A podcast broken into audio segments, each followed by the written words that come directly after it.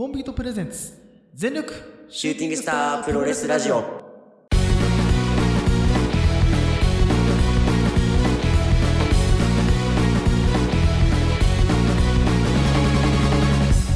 全力シューティングスタープロレスラジオ。このラジオはポートのポートによるポートのためのプロレスラジオです。全身全霊魂込めた月下大大統領の時間無制限一本勝負お付き合いください。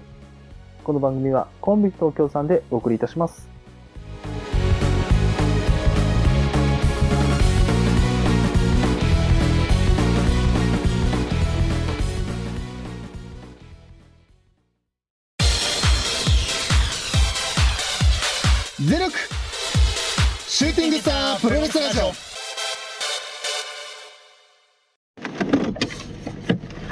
はい、どうも、長さんです。さあ、ということで、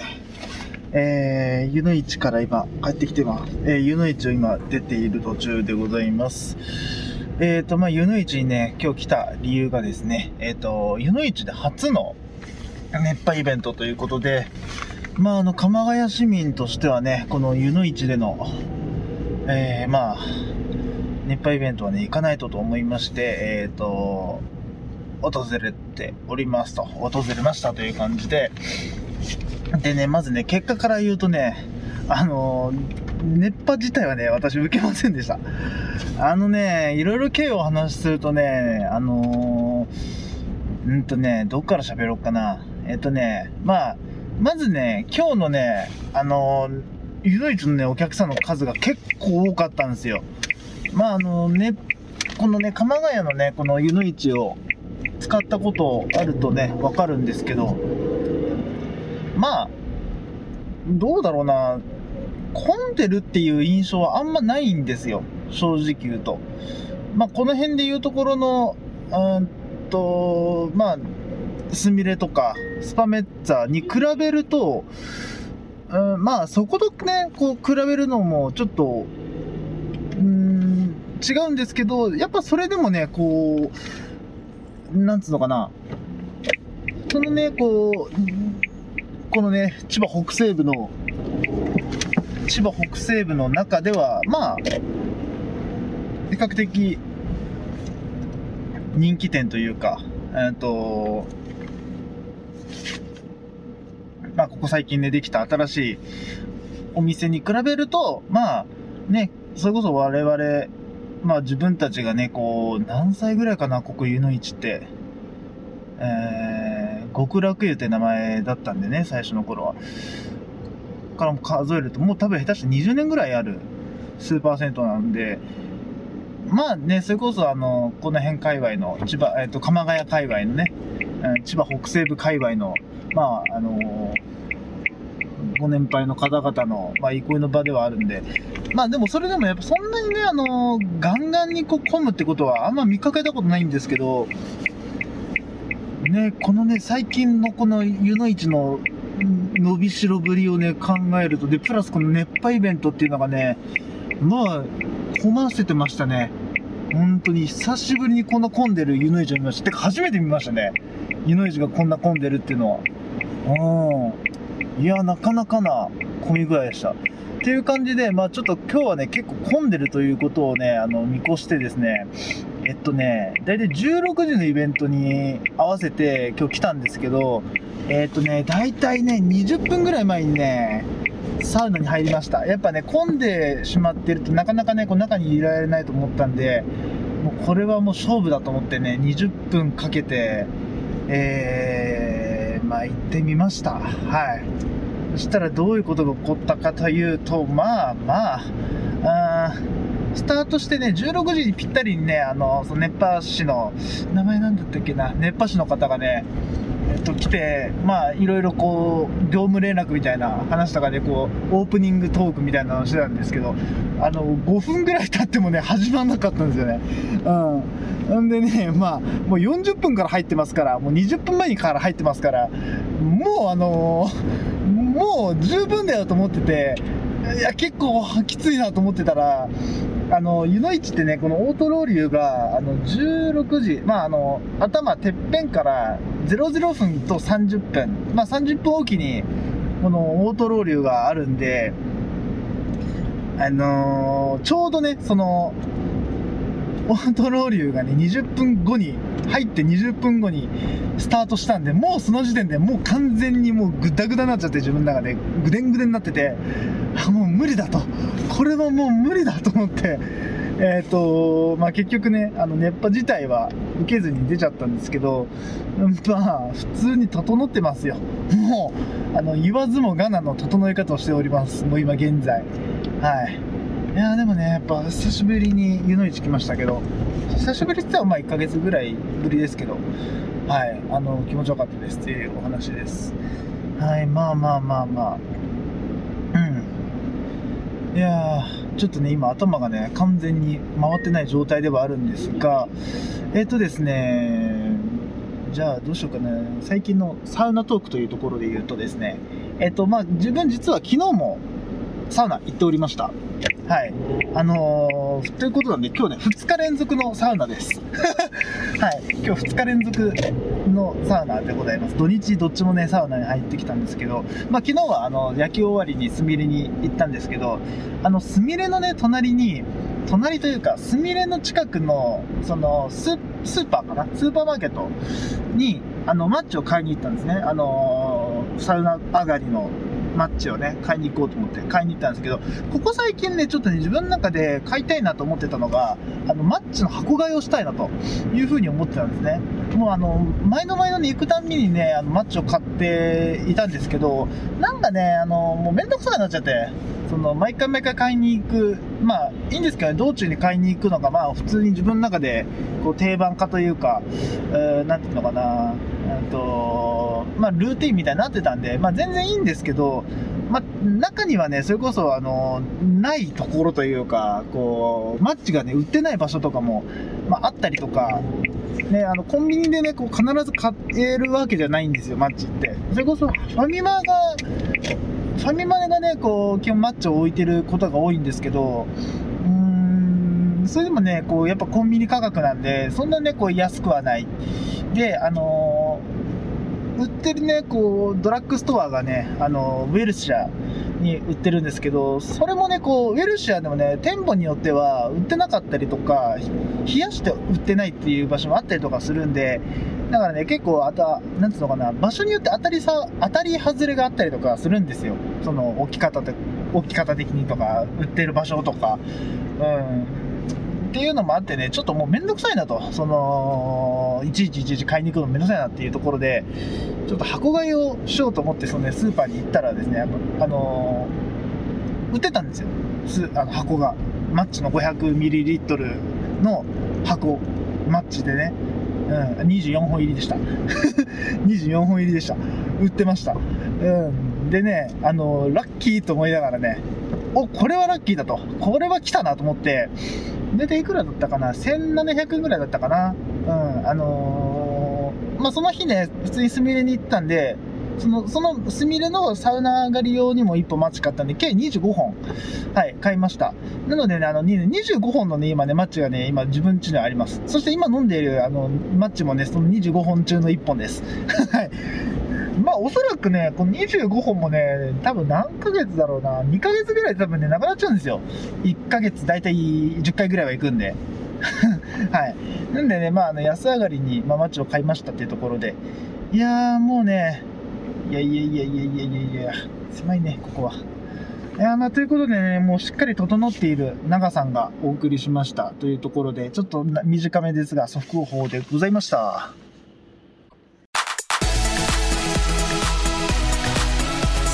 全力シューティングスタープロレスラジオ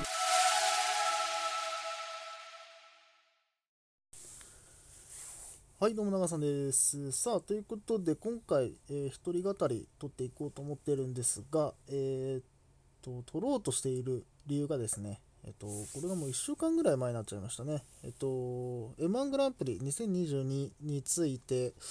えー語っていこうかなというふうに思っております。はい。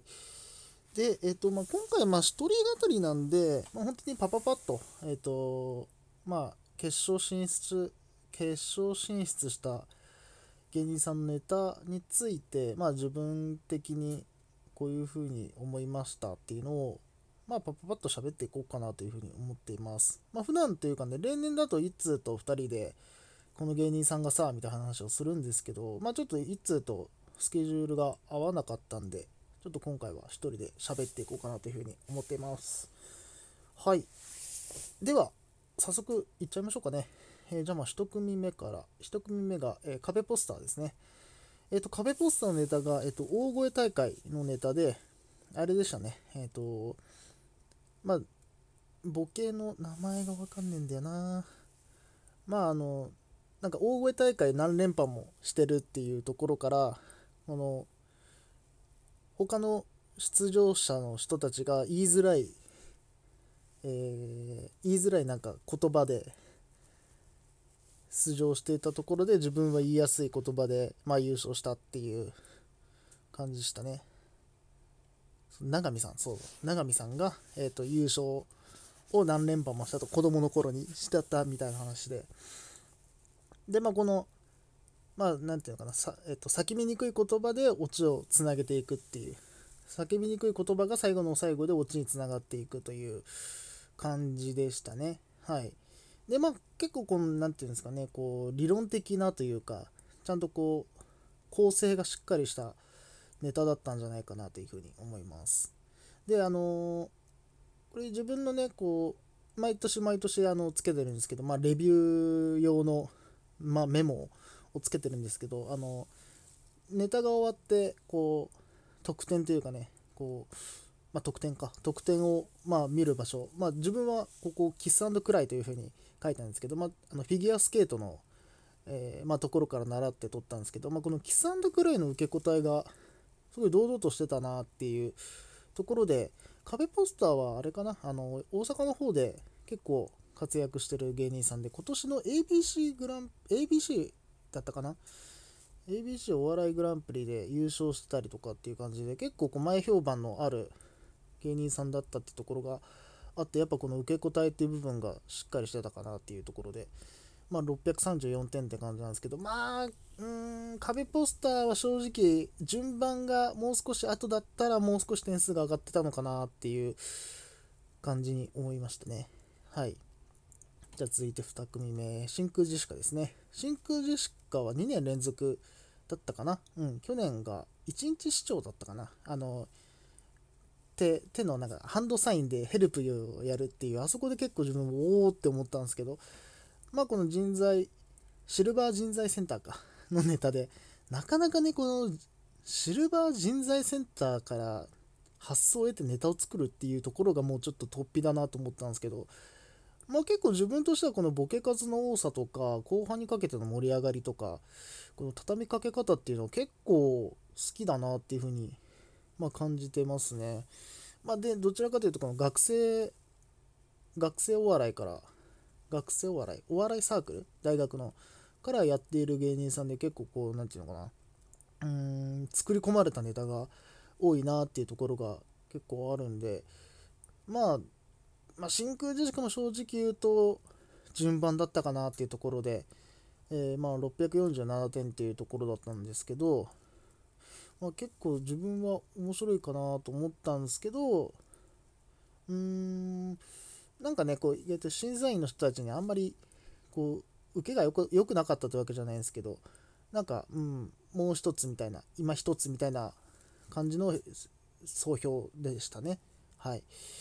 じゃあ3組目。で、3組目では敗者復活戦枠ということで、敗者復活戦で、えーまあ、上がってきたオズワルドでしたね。はい。で、まあ、敗者復活戦も自分はま見てて、まあ、正直言うと、まあ、オズワルドかなとは思ってました。あのー投票自体はちょっとね、あの、遅れて見ちゃったんで、結局投票今年はできなかったんですけど、仮に投票してたとしてもオズワルドだったかなというところですね。うん。なんかこう、かけてきてるなっていう、本当になんか、意地でも取り行くぞっていう、意地でも決勝行くぞっていう感じが他の芸人さんに比べて強かったなっていう印象がありました。で、ネタに関しては、敗者復活戦でやってた明晰夢のネタですね。はい。で、このネタ自体は、YouTube とかで、まあ、自分は見たことあったんで、どんな感じで来るのかなって思ったんですけど、意外とこう、なんていうのかな、オズワルドっぽさっていう言い方で言うと、このゆっくり前半はゆっくりこうロースローうんとローに入れといて中盤からこうだんだんだんだん3足4足5足みたいな感じの入れ方かなと思いきやいきなり3足ぐらいからスタートしていってるって感じでまあ正直言うとオズワルドのネタっぽくはなかったかなと。結構こう何ていうのかな。テンポも速くやってたかなっていうところがあって個人的にはオズワルドのネタとしては何ていうのかな。うーんやっぱそのゆっくりゆっくりこうエンジンをかけていくっていうのがオズワルドの良さかなってところだったんですけど、まあ、去年のねあの友達が欲しいのネタのあのつかみの速さっていうところで言うとあれに習ってなのか分かんないんだけど結構こうスピードを上げてハイスピードにやってたかなってところで何ていうのかなあのオズワルドのえっ、と畑中さんのね畑中のあのー、やばい感じっていうのをゆっくりやることによってサイコパス感を演じられるのかなと出せるのかなってところになるとちょっとスピードはゆっくりしててもよかったのかなどうなんだろうっていうところで個人的にはね、あのー、まあ、去年とちょっと比べてしまうとあれなんですけど、若干物足りなさは感じてしまうかなってところなんですけど、まあでもね、こう後半にかけてやっぱ伊藤ちゃんのあのツッコミの勢いっていうのがどんどん乗っていくのはやっぱオズワルドらしいなと、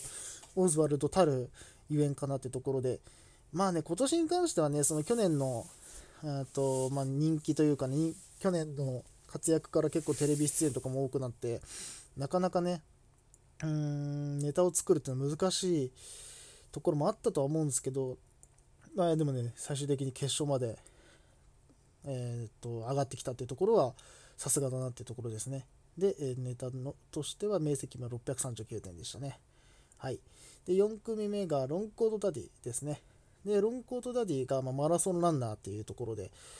はい。であのー、誰だったっけなあれ。えっ、と審査員の誰かがあ、審査員じゃないか、今田さんが言ってたのか。あの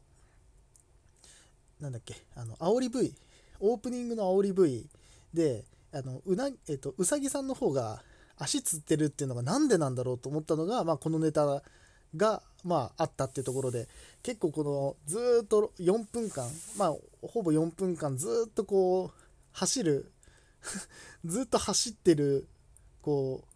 振りというか、まあ、振りって言い方違うな。まあ、ずっとこう走ってるランニングしてるっていうところでまあ足つったんだなっていうのがそこで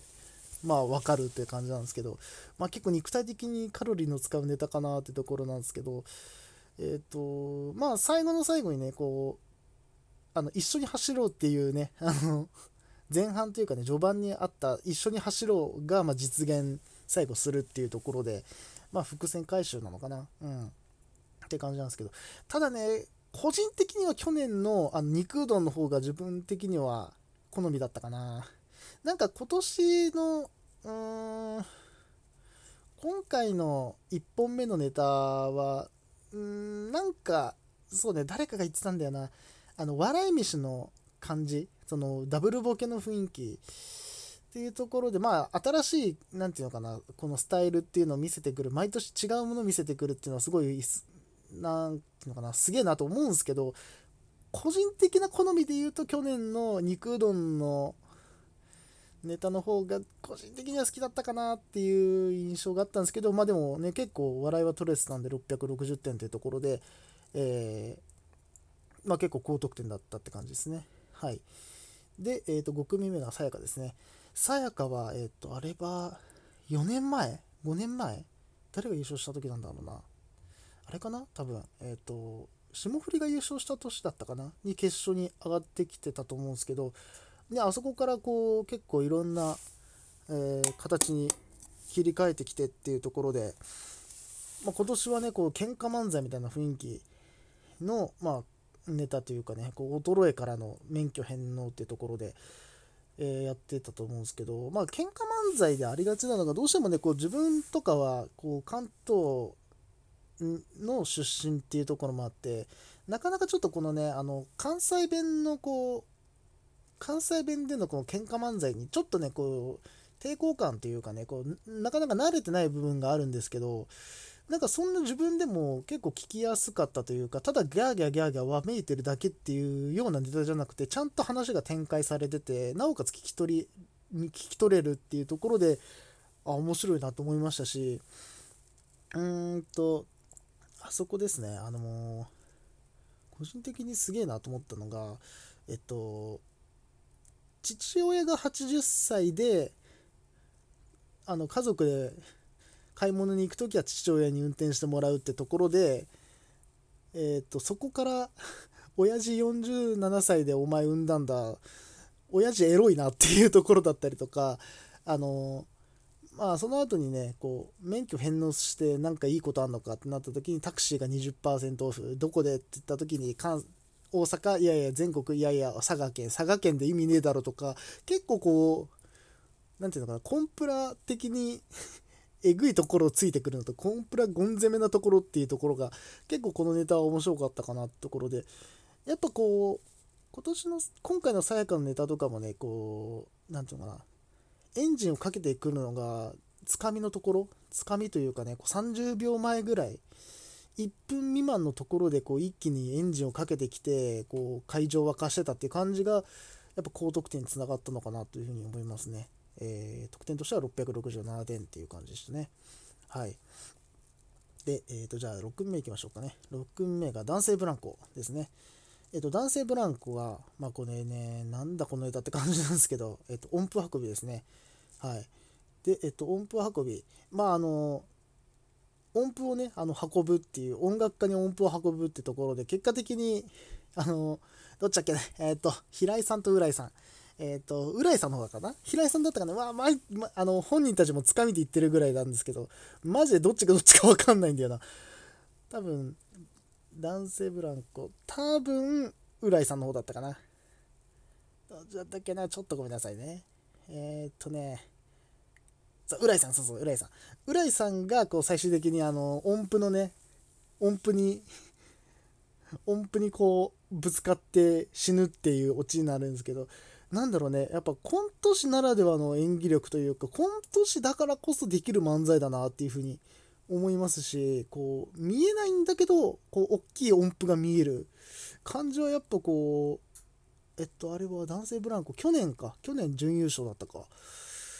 ね、っていうぐらいで、やっぱり演技力高いなと思いましたね。ただやっぱどっちかというと、こう、何て言うのかな、こう、一個一個がこう、点のネタだったかなっていうなんか言い方悪いかもしれないですけどショートコントが3つ4つある漫才だったかなっていう感じだったんでなんかこれがつながってるとか何ていうんですかねこう例えばこう音符がなんかなんだっけな四分音符とかこうなんとか音符とかいろいろあると思うんですけど八分音符とかいろいろあると思うんですけどあれがなんかこうつなんか運んだ音符で最終的にどういうなんかこういう歌ができたみたいななんかそういう展開みたいなのがあるとより点数が上がったのかなと思うんですけどでも結構そのそこの部分その演技力とかで結構演技力で結構こう持ってったかなっていうところはありましたね。はい。でこのネタが650点ってところですね。はい。じゃあ7組目ダイヤモンドですね。ダイヤモンド自分は見たことなかったんですけどネタの構成とかで言うと結構面白いなと思いましたね。あの農薬野菜とかね、地上鉄とかね、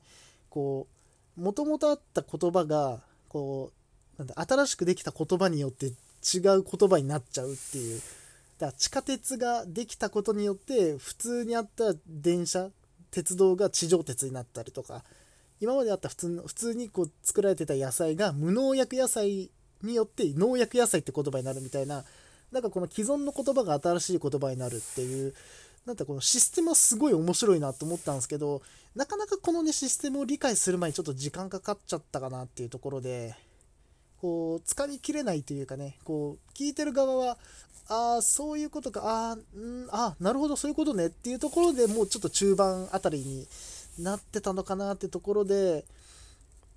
なんかもう少しこのシステムを理解させる見てる側にもっと理解させるのに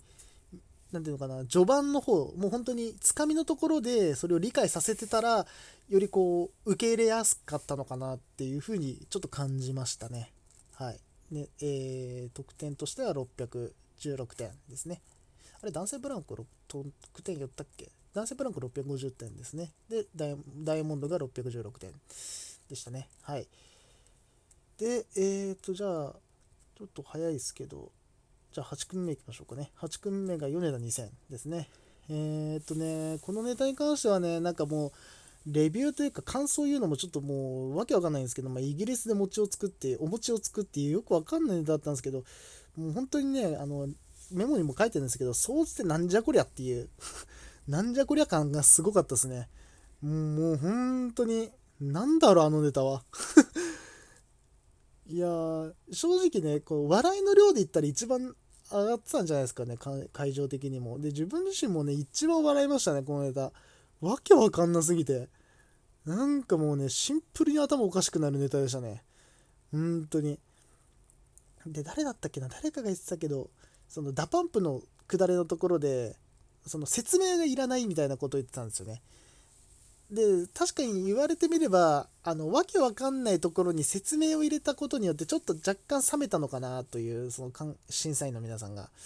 うん、なんかもうわけわかんないまんま突き進んでってほしかったっていうのは確かに分からなくはないかなっていうところですね。うん、まあまあまあでもねこう米田2000が芸歴2年目だったっけ？やばいっすよねこのクオリティというかこのわけわかんない世界観を芸歴2年目で作れちゃうっていうのはいやちょっと末恐ろしいなというふうに思いますねはいで得点は647点っていうところですねはいでえーとこれでうん、8組目ですね。なんで9組目。で、9組目が9ということで、ね、これすごいですよね。この結成9年目でネタ順が9番目で9っていうね、なんかこうなんだろうな、この面白さ ね。まあで、これ全然違うものっていうネタだったんですけど、まあ言っちゃしまえばこれ謎かけみたいな感じですね。うん、謎かけのまコード漫才みたいなところですね。えっ、ー、と、あれは何だっけ？えっ、ー、と、何と何をかけたんだったっけ？あ、あれだ。えっ、ー、と、鎌だから、あれは何だっけ？死神とピザか。死神とピザ。死神とピザで全然違うものって確かに全然違う。おい、ちょっとお前待て。どちら、どちらも鎌を使うでしょうみたいなね。いや、なんか、あ、おー、なるほどっていう なんかね、このシステム漫才って今回はなんか結構多かったなっていう印象があったんですけど、なんだろうな、こう、ちょっと高度だなっていう感じでしたね。ちゃん、なんかこう作り込まれてるなっていう風にあったんですけど、なかなかね、この爆発力っていうところまでにはいかなかったのかなってところは正直ありましたね。まあ、なんていうのかな、まあ、米田2000の後だったんで、どうしても、このバカバカしいというか、なんだこれっていうネタの後にああいうなんか頭を使うというか見てる側がちょっと頭を使うネタだったんでなかなかこう掴みきれなかったのかなっていうところだったんですけどでもネタとしてはすごいこう完成度高いネタだったなっていう個人的には結構好きな感じのネタだったんですけどなかなかここでね点数が伸びなかったっていうのがまあ正直もったいないなっていうふうに思いましたね。はい、えー、得点が620点ですね。はい。で10組目がウエストランド。で、ウエストランドがあるなしクイズっていうとこ、あるなしクイズってところで、まあ、あの、いつも通りですね、あの、井口の偏見、悪口っていうところはもう変わらずなんですけど、なんかね、この、偏見悪口にこう拍車がかかって今まではどうしてもこう井口がただただこうずっと悪口を言い続けるっていうネタだったんですけどなんか一個題材としてあるなしクイズっていう題材が乗っかることによって井口のこう偏見悪口っていうものが何ていうのか真にちゃんとなってるなという。でプラスなんか今までの井口の悪口とかなんか偏見ってどうしても井口自身が思ってることみたいなところが大きかったのかなと思うんですけど今回のウエストランドのネタとしてはなんかそうじゃなくて何ていうのかなこうみんな心の中にどっかで持ってるけどでも言わない方がいいよねと思って言わなくしてたことをあえて言っちゃってるっていうところで結構笑いが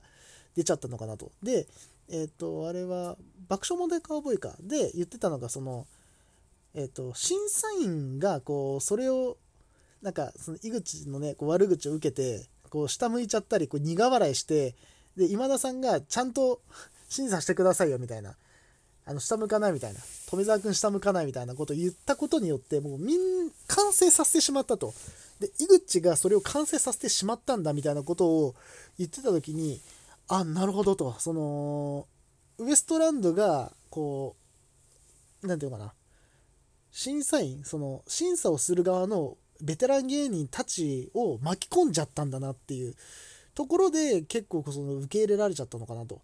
まあ、ある種で言うと、この何て言うのかな、ダークヒーローというか、もうみんなが思ってるけど言わないことを代弁しちゃったっていうところで、いや、それ言うかよ、お前みたいな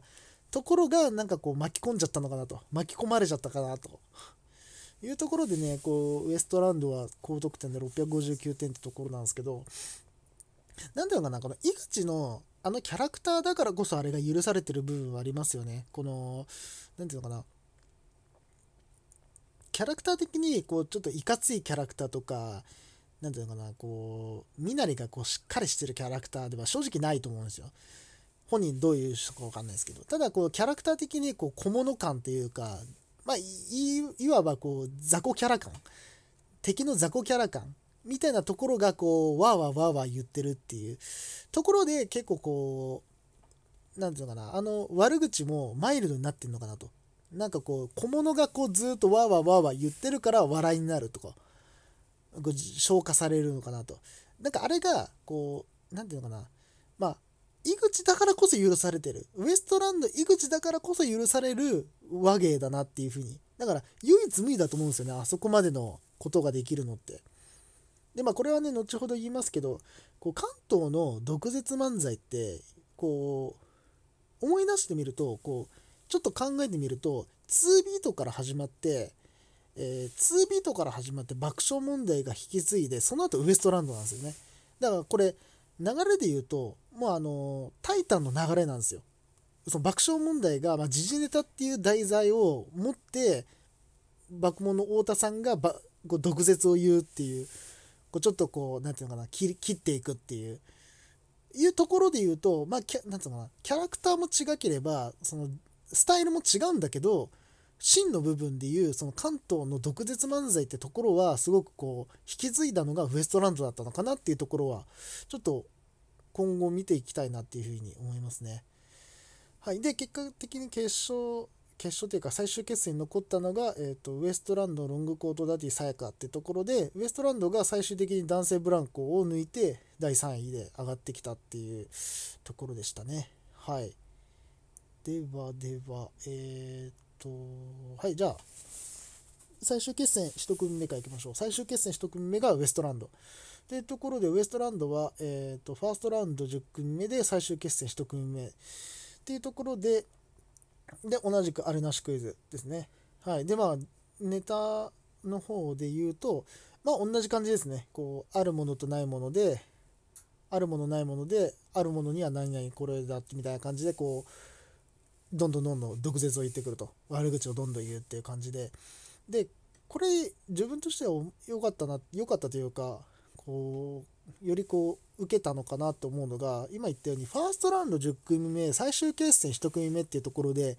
こうネタとネタの間隔がだいたい23分34分ぐらいしかなかったんですよね。間に漫才が挟まなかった。他の芸人さんが挟まなかったっていうところがこのネタのつながりの部分で何ていうかな他の芸人さんは1個こうファーストラウンドでこう1回区切られるものがウエストランドの場合は2本同じネタをやることによってこの他の芸人さんと違って8分ネタをやらせてもらってるような感覚だったんですよ1組だけだからここがこう最終決戦で一気にドンときた部分だったのかなっていうふうに感じますねまあこのねネタのつながりがちゃんと出る出番っていうのもねある種こう運みたいなところもあるんで、まあ、そこの部分で結構受けが良かったのかなというふうに思います。はい。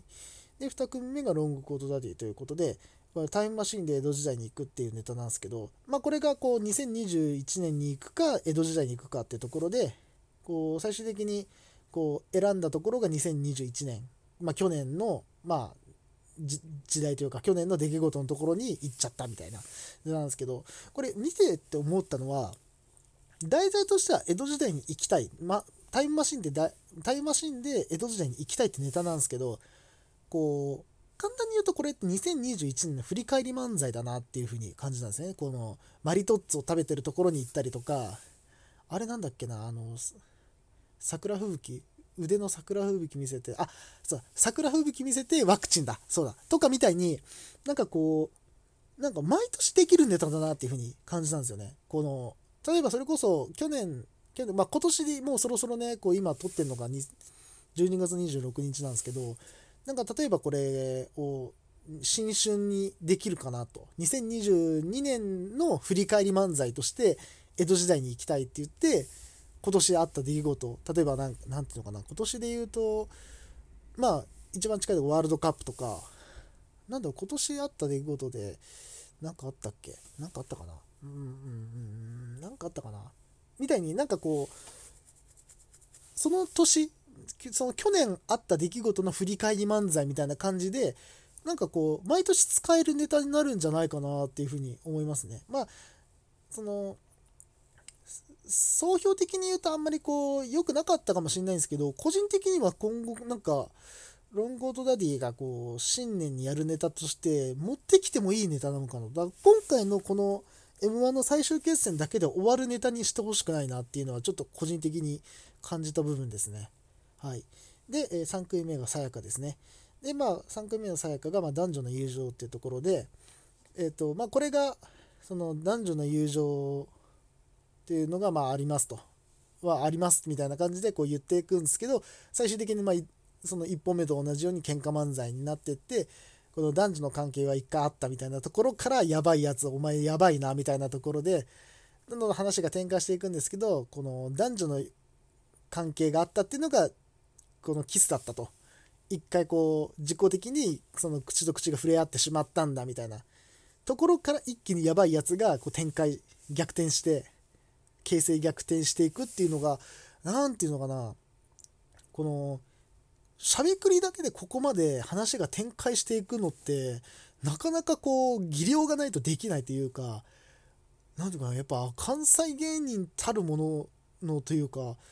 ああこれぞなんていうかな、漫才だなと。これぞ漫才だなっていうふうに思いましたね。なんかこう、作り込まれたネタじゃない。あ、まあ、作り込まれてるんですけど、この台本が見えない漫才だなっていうふうにちょっと感じましたね。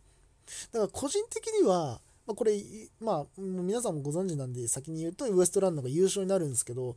個人的にはネタだけで見れば、さやかのネタ、2本とも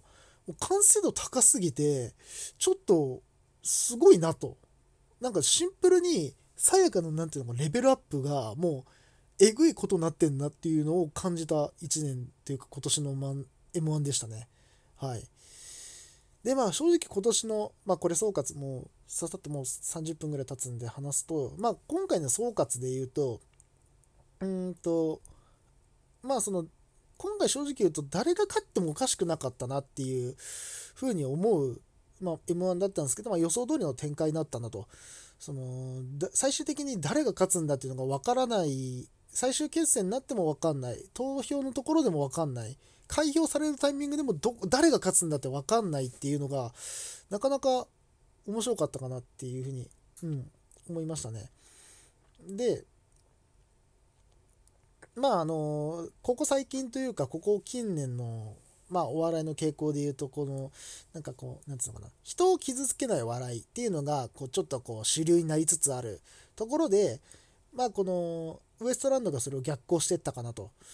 まあ、いうところなのかなと。で、その、まあ、これ、志らく師匠の言葉を借りるとしたら、まあ、その人を傷つけない笑いっ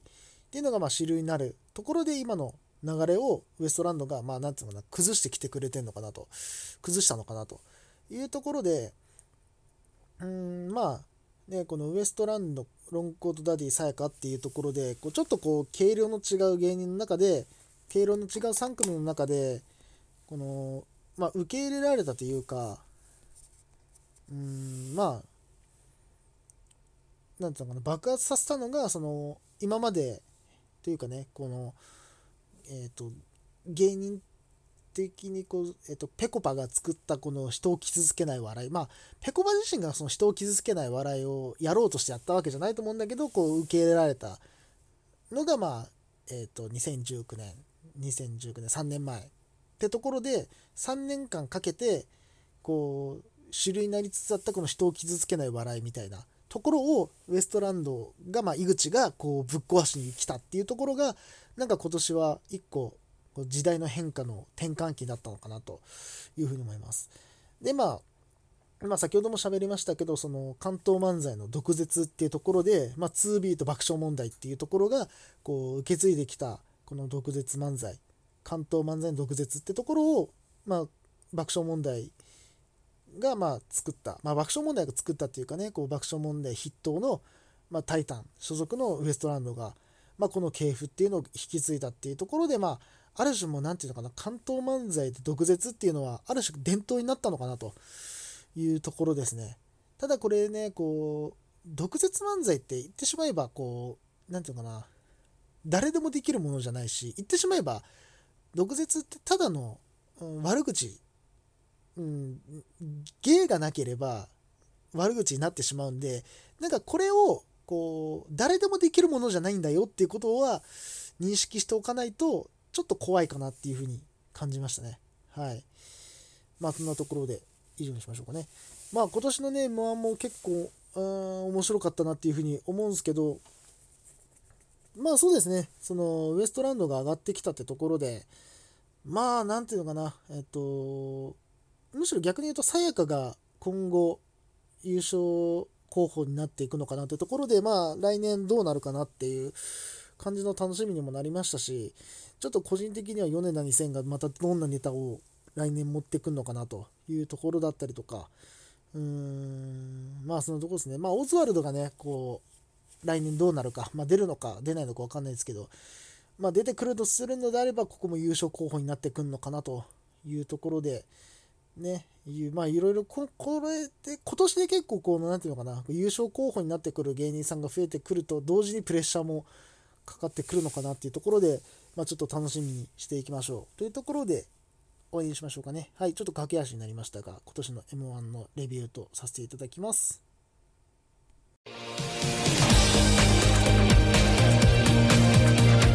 全力シューティングスタープロレスラジオ。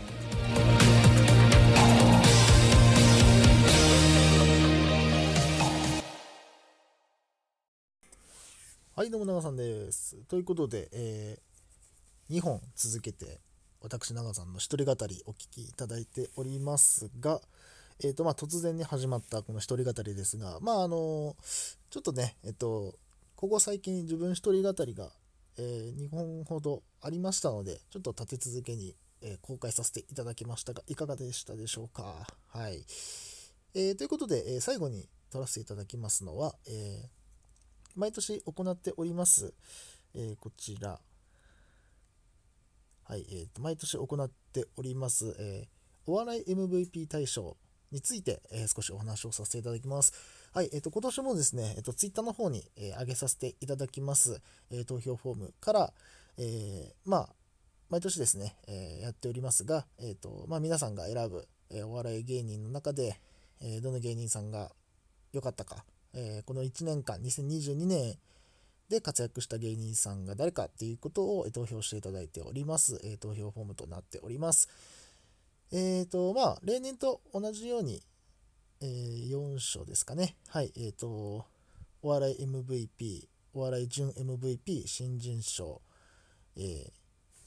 特別賞、こちらは、えー、自由でございますが、えー、新人特別賞、そして、えー、去年から進出しております、えー、マイベストコンテンツ賞、えーまあ、こちらの、えー、計5個 ,5 個ですかね。はい、えー、特別賞特別賞を含めて、えー、5個、えー、賞を作っております。はい、えー、今年も、えー、Twitter の方に上げさせていただきますので、ぜひ、えー、投票の方よろしくお願いいたします。ということで、えー、大体30分以上お30分以上私長さんのお話を聞いていただいておりますので、この話は以上とさせていただきます。詳しくは、えー、Twitter の方をご覧いただければと思います。えー、Twitter アカウントは、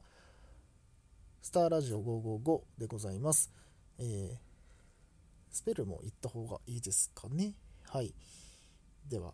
ツイッターのスペルでございます。えースターラジオ555、え STARRADIO で数字で555でございます。えーたくさんの投票よろしくお願いいたします。ということで、お笑い MVP 大賞2022についてお話しいたしました。え次回は、え、いつとの、いつとお二人の、えーこいつと2人の、えー回となりますので、ぜひお聞きいただければと思います。